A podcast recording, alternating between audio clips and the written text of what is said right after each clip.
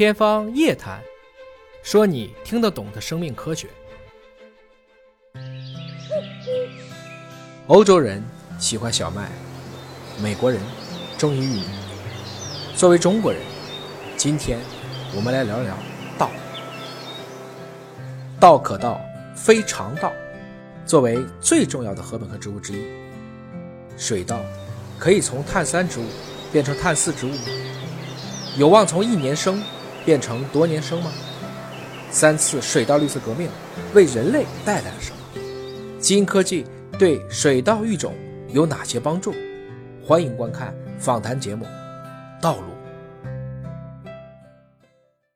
胡老师，我还想问您啊，刚才王院长也讲到了关于四个前性的这种可能性，多年生您做到了，那么碳四包括刚才几个比较有意思的这些对水稻像固氮啊这样的一些，您觉得在下一步这可能会是一个从难度上讲和多年生相比，或者说从可能性上讲，您怎么看？碳四水稻如如果随着我们的基因组了解的更加清楚，我们的技术，包括工程技术。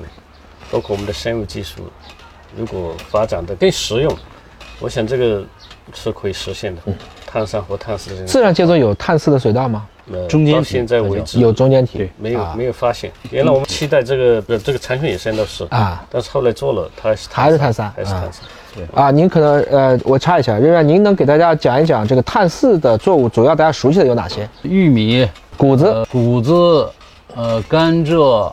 还有菠萝，这都是碳四；凤梨，绝大部分还都是碳三。高粱是碳四啊，大部分还是碳三，碳三为主。禾本科的吧，是吧？碳四多，碳四多啊，但只不过我们种的还是碳三的多。水水稻、小麦是碳三啊，对对。那你觉得水稻固氮这个事情呢？说实在，这个了解不多啊。这个能不能做？现在也也有人在做。最近发的文章好像也在讲，把这个一种茎结到水稻上也会产生。根瘤哦，也会有根瘤。你能不能固氮？现在没有更多的这种文献的支撑。那您对这个多年生水稻下一步，除了我们说我们会一起携手啊，向全球去推广去造福，那么对科研上讲，您可能最想突破的点是什么？现在最想突破的点，其实就是多年生性要在更强，它能更适应广泛的这种环境。嗯，比如说我们从热带的，比如说非洲，它的老家就原产地，能够适应原产地的。嗯，除了它本身的特性，要把栽培种的嫁接上去，融合在一起，同时呢，要适应更多的亚热带地区。如果是下一步能它的多年生性更强，比如说耐冷性更好，那么再往北推，比如说是到了北方啊，能不能实现？当然这都是梦想，至少我们部分的梦想现在是变成真的。明白。另外，这个我也想请教一下啊。我们知道，今天中国的很多的粮食，包括一些经济作物，还是要进口的啊。我们都知道，像大豆，其实是我们进口非常多的。那中国在历史上有没有曾经把我们的物种推广出去的这样的一些实践？水稻啊，还有就是谷子，谷子啊，对，原产中国，就是它推广出去了吗？别的国家，比如说我们的水稻，有没有在非洲或者在哪些推广？现在是。两个渠道，一个通过种子公司，中国的很多包括中种在内的很多种子公司，像湖北的、湖南的啊，其实他们常年在非洲。在南亚、东南亚有种子公司经营的，但这是商业化的，就是把种子直接就是卖种子，卖种子啊，卖种子，但附带有培训技术。第二一个呢，是以国际合作的形式啊，国际合作分两类，一类就是国内的，比如说是科技部的、农业部的或外交部的、财政部的等等各个部委办。国际合作项目，国际合作项目初期以输出技术为主的农业，但包括我们的产品。明白。还有一种呢，是靠国外的，比如说比尔盖茨基金依托中国农科院，就支持了在非洲、亚洲的，就中国的水稻走出去。我们也期盼着我们能够一起携手，把胡老师这么好的一个品种啊，也能够按照一个整体解决方案的方式啊，不仅仅只是卖种子，而是把这样的科技，把这样的一种情怀都能够推广过去。大家有兴趣的话，也欢迎啊联系华大这边，联系胡老师这边。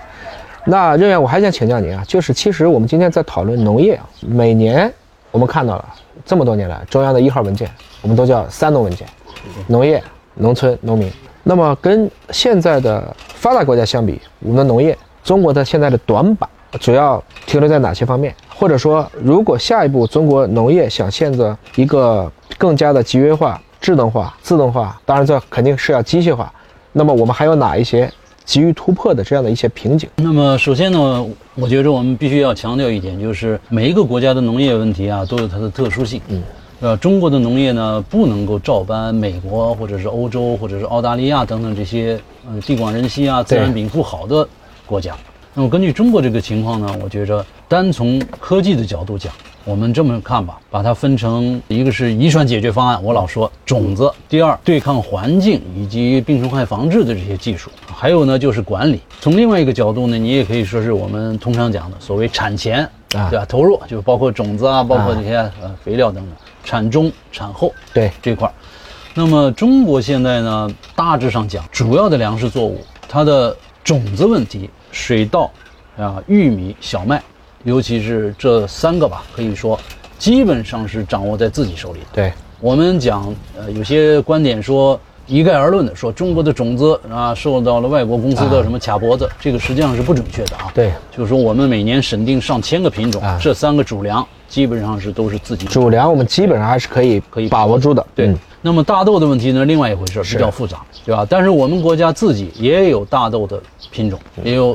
对吧？跟这个国际上的啊先进的这个技术水平、产量差不多的，就是在实验室条件下，并没有达到啊大规模种植。那么从种子问题上，当然就要讲到一个现代育种啊手段培育出来的品种，尤其是转基因技术。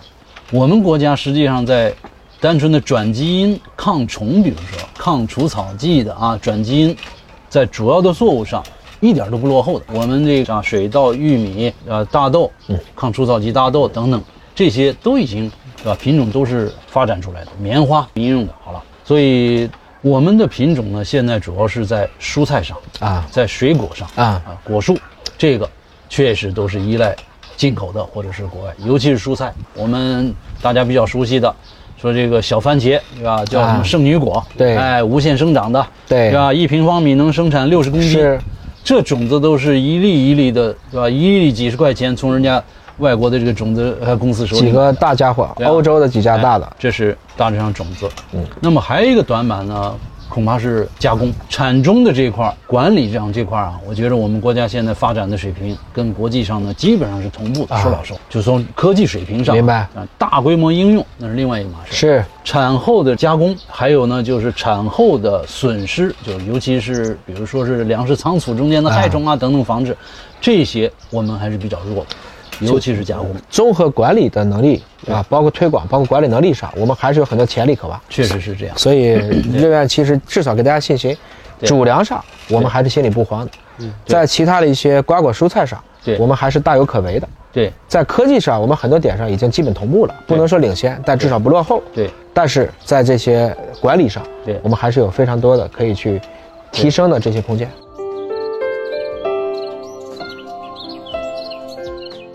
一畦春酒绿，十里稻花香。